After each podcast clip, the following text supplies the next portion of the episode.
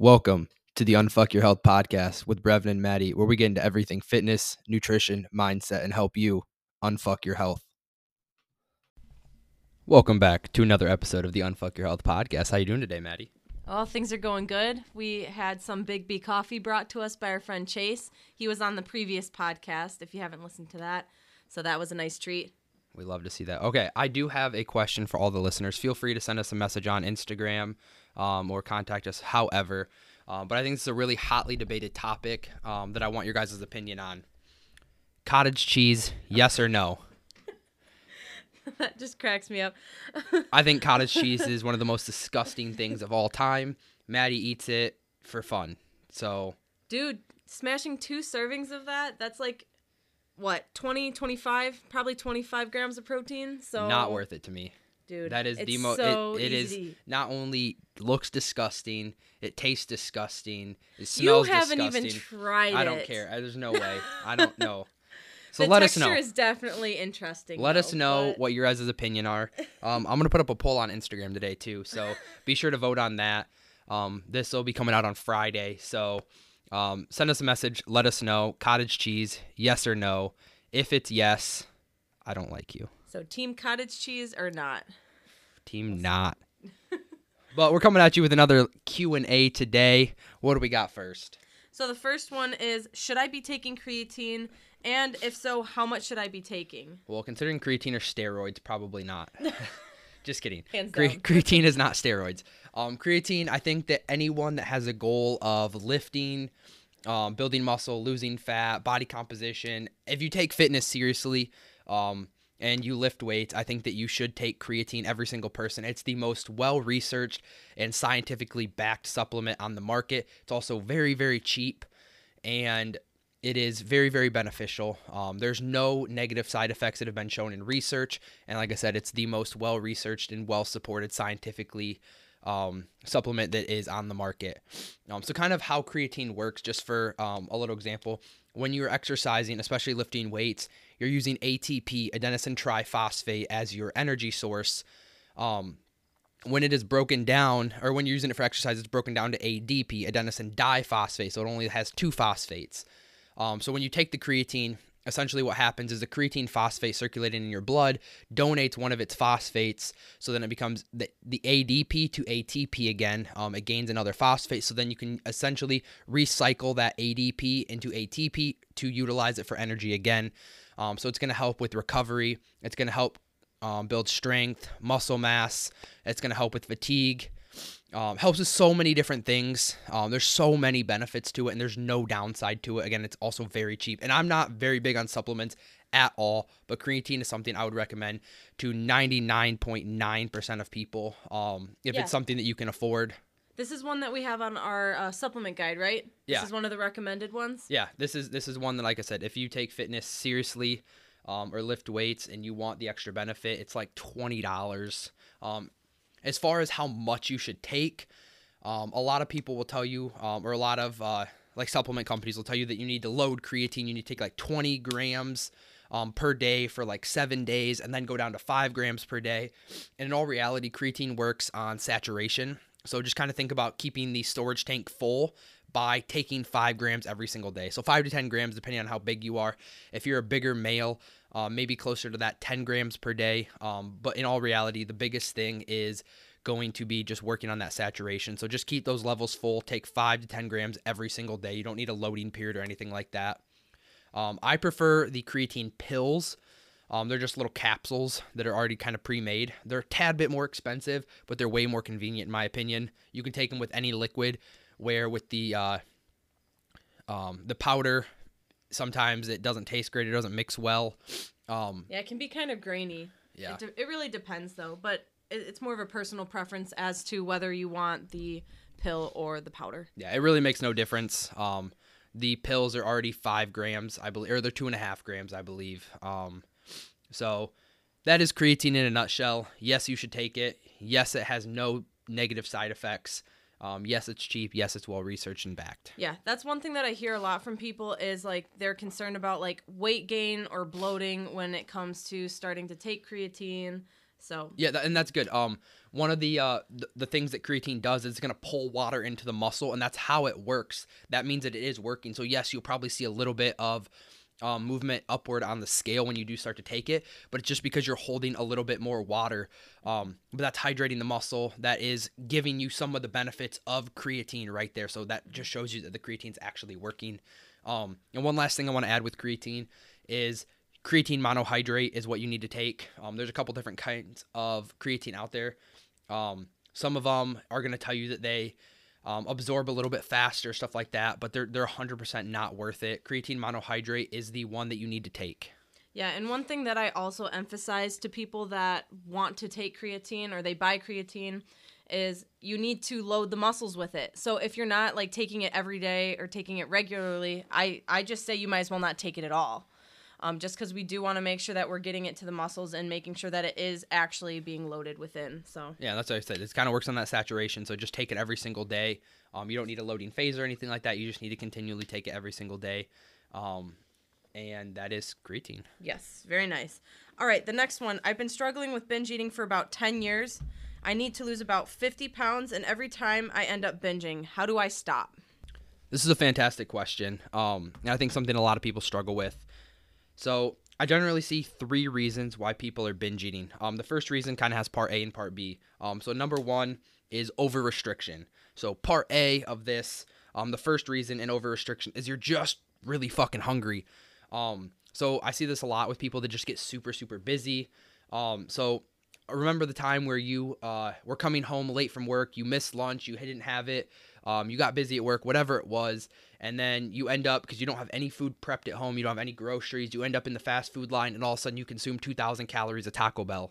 Trust me, I've been there.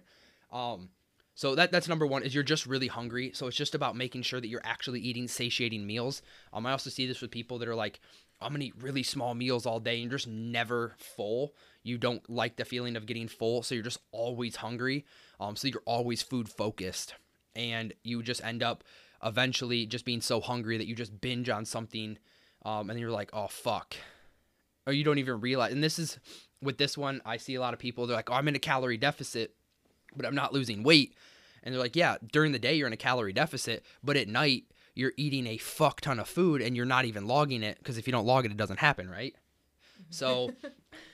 So that's that's what I see, um, part A of over-restriction. Um, part B of over-restriction is you're labeling foods as good or bad, healthy or unhealthy. You have a bad relationship with food, um, so you're restricting certain foods from your diet. And this, a lot of times, it's, it's going to be restricting the foods that you view as, view as bad or unhealthy, restricting those, whether it's like pizza or sweets or candy or ice cream, whatever it is, you're restricting those. And you try to hold off, hold off, hold off on those until you inevitably give in and have that. And then because it's bad, you you feel really guilty about it. And you know that you're not going to be able to have it again. You have that scarcity mindset around it. You're like, well, I might as well eat the whole pizza because I can't have this again. And I already gave into it. So fuck it. And that's kind of the fuck it mentality with this one. Part B of over restriction is fuck it.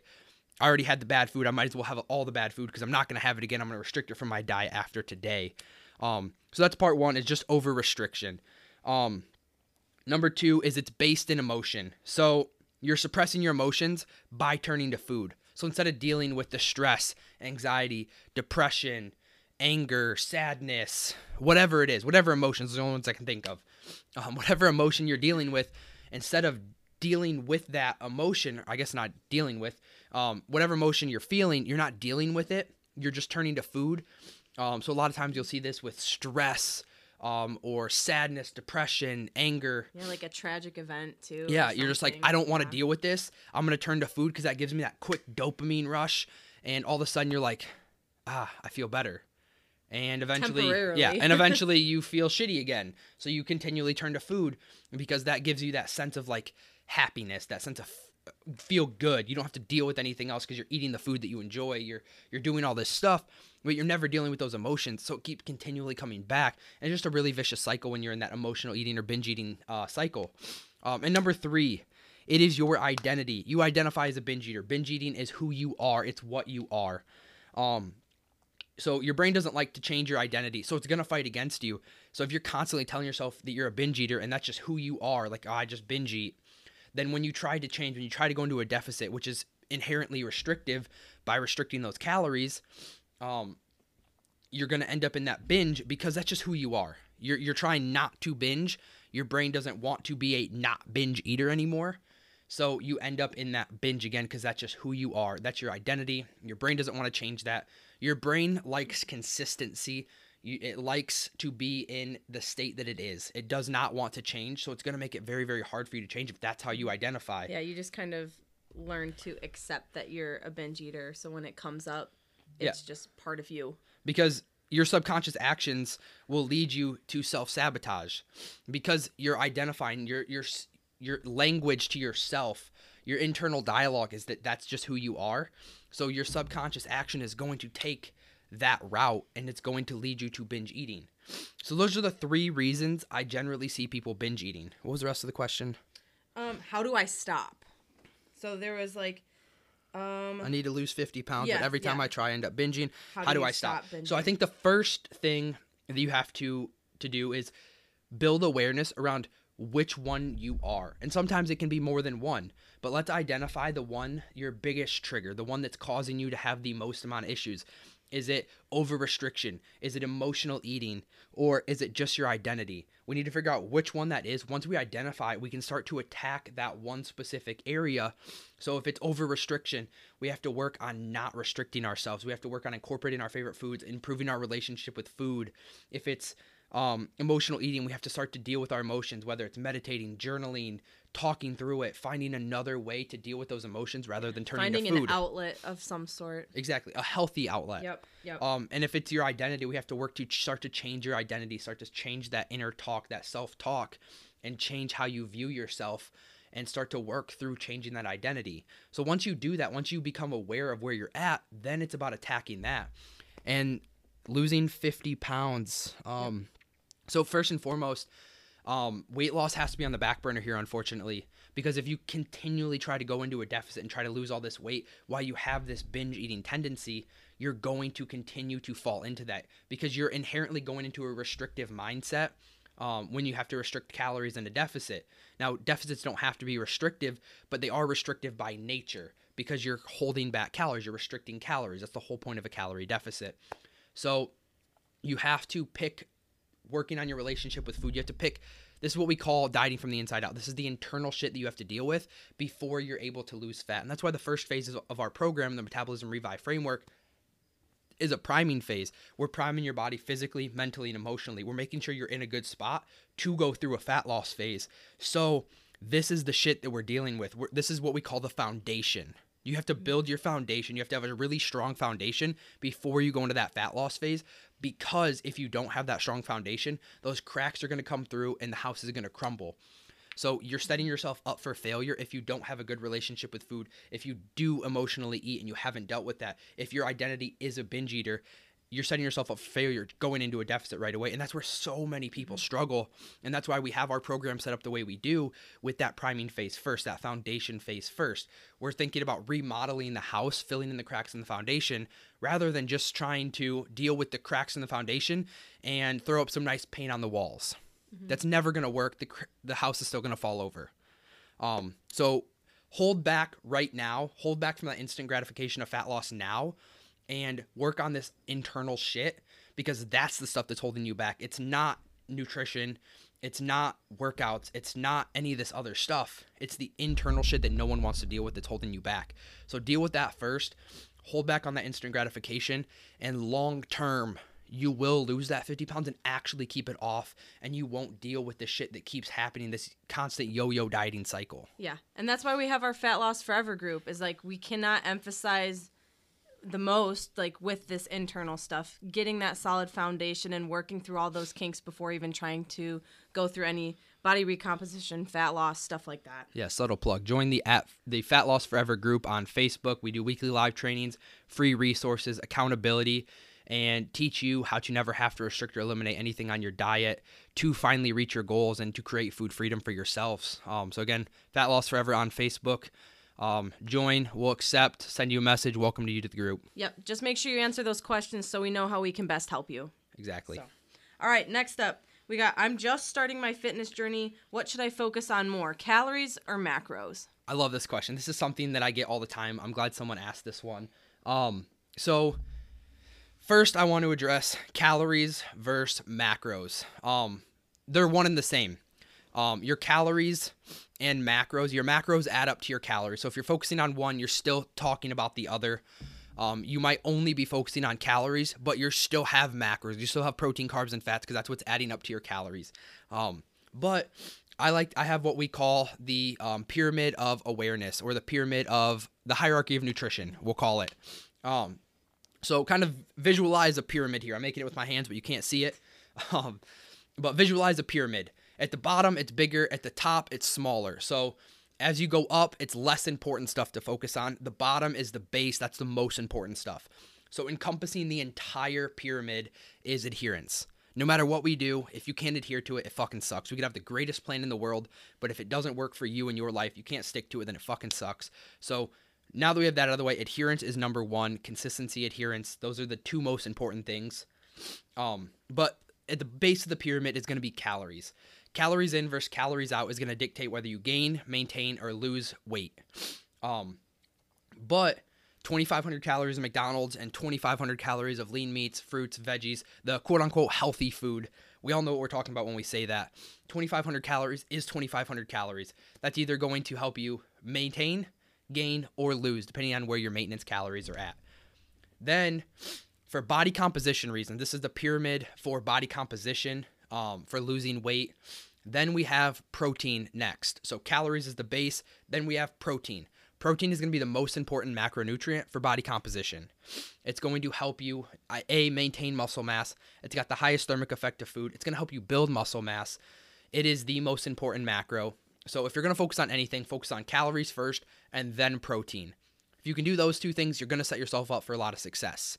Then we have the other two macros. We have carbs and fats. These are going to be important for um, hormone health for fats, vitamin and mineral absorption and digestion for fats. And then with carbs, it's going to be for performance. Um, so this is helping you build muscle, um, helping you have energy, helping you feel good. Also important for some hormonal issues as well. Um, but if your goal is body composition, calories first, and then protein, and then carbs and fats. So for people just starting out, we'll have clients just track calories and protein. Yes, you're still weighing out and logging carbs and fats because that stuff's still important, and we need to know where it's at so we know where your calories are at because, again, protein, carbs, and fats, your macros, add up to your calories. So that's how we'll know how many calories you're having. And then we're having you track your protein as well, because that's the most important for body composition. So that's kind of the hierarchy. Um, and then on top of that, we have micronutrients. So that's where we kind of get into like food quality. Again, twenty-five hundred calories of McDonald's and twenty-five hundred calories of the quote unquote healthy food is going to do the same thing from a weight standpoint, but from a feel good, function good, perform well, and just not feel like shit. Micronutrients are very important. So food quality is very important still. Um, so those are the four things that we generally focus on with clients. Those are the most important things. If you can do that, that's what I call the ninety percent. If you can do those things consistently and you can adhere to those things consistently and you can do those really, really well, you're going to achieve ninety percent of the results you want from a body composition standpoint. Now, when we get into um, the ten percent, that's going to be meal timing, meal frequency, supplementation. Those are things that, yes, they are important. Yes, they have a time and a place to talk about, but that's the ten percent. Too many people focus on the ten percent of things instead of the ninety percent of things. What supplements do I need to take? How many meals do I need to eat? How often do I need to eat? What, those things don't matter. You can eat all your calories in one meal if you really want to, and they're still going to do the same thing if you split it up into six meals. So focus on the ninety percent first and foremost, focus on calories, focus on protein, carbs and fats, and then micronutrients. That is the hierarchy of um, body composition. Yep. And that's why we say calories are king also. Yes, they are. All right. Ready for this last one? Let's do it. I hear people say that it's bad to eat less than twelve hundred calories, but what if you're really short and super overweight? I'm five one and one hundred forty pounds. Not super overweight. And not super overweight. My bad. My bad. Missing Reading, things. Reading's hard. Reading is definitely hard. So five one, one hundred forty pounds. Definitely not crazy overweight. Um, so I think this is where a lot of blanket statements can kind of confuse people. And something I say all the time is don't eat twelve hundred calories. That is for the majority of people. There are some people that are on the other ends of the spectrum. There are some people that need to eat a shit ton of calories. There's some people that don't need to eat very many calories. If you're a very small human, you might not eat, need to eat a lot of calories. And if you're in a calorie deficit and you're trying to get pretty lean, then you might need to dip to twelve hundred calories. But for the majority of people, no, you don't need to eat twelve hundred calories. And the reason that we say don't eat twelve hundred calories, because again, for the majority of people, when you go into a deficit and you just go straight to twelve hundred calories, you are just setting yourself up for failure. But if it fits for you as an individual, then that's great. We're talking blanket statements here. twelve hundred calories is not necessary for the majority of people. There are some females who are very small, who are very short, who might need to eat twelve hundred calories, who might not even have a lot of activity throughout the day, because that's going to be a huge impact. If you work from home, you don't move very much, you're very small, you're a female, you might not need to eat twenty-five hundred calories per day. Now, if you're an elite international powerlifter competing with Team U S A, who has a lot of muscle mass, Maddie, you might need to eat- A lot of muscle mass. Thanks for that compliment. Don't get too big of a head. I'm working on that. You might need to eat twenty-five or twenty-six hundred calories a day. You move a lot, you work in a gym, you work out a lot, you do all this stuff. Yeah, twenty-five, twenty-six hundred calories makes sense for you. But if you're a five one, one forty pound female who is in a deficit, your maintenance calories might only be two thousand. So digging towards the end of that fat loss phase, you might need to dig to twelve hundred calories. Now, you're not going to stay there prolonged. You're not going to stay there for a long time, but you might have to go there. And you see this a lot. Um, and again, this is not many people that listen, if any, to this podcast. You see this a lot in like physique athletes. So people that are stepping onto a bodybuilding stage, those girls, bikini girls, that yes, they have a lot of muscle mass, but some of them have to dip to twelve hundred, eleven hundred, or one thousand calories um, because they're getting towards the end of their stage lean prep.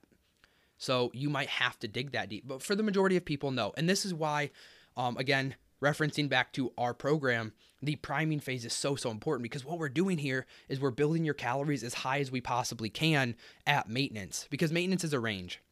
It can be plus or minus three to four hundred calories one way or the other, depending on activity level, muscle mass, hormones, stuff like that. So we want to build you to the higher end of that maintenance, because when you cut, then you can cut from the higher end of that deficit rather than have to drop calories that low. So yes, there are a few circumstances where twelve hundred calories might be um, needed, but for the majority of people who are trying to lose weight, twelve hundred calories is not the go-to. That's just a, where I hear that the most, unfortunately, is people going to their doctor and be like, yeah, you need to lose weight, do twelve hundred calories. I mean, yeah, you're going to lose weight, but it's completely unsustainable for ninety-five percent of people, probably ninety-nine percent of people. It's completely unsustainable long-term.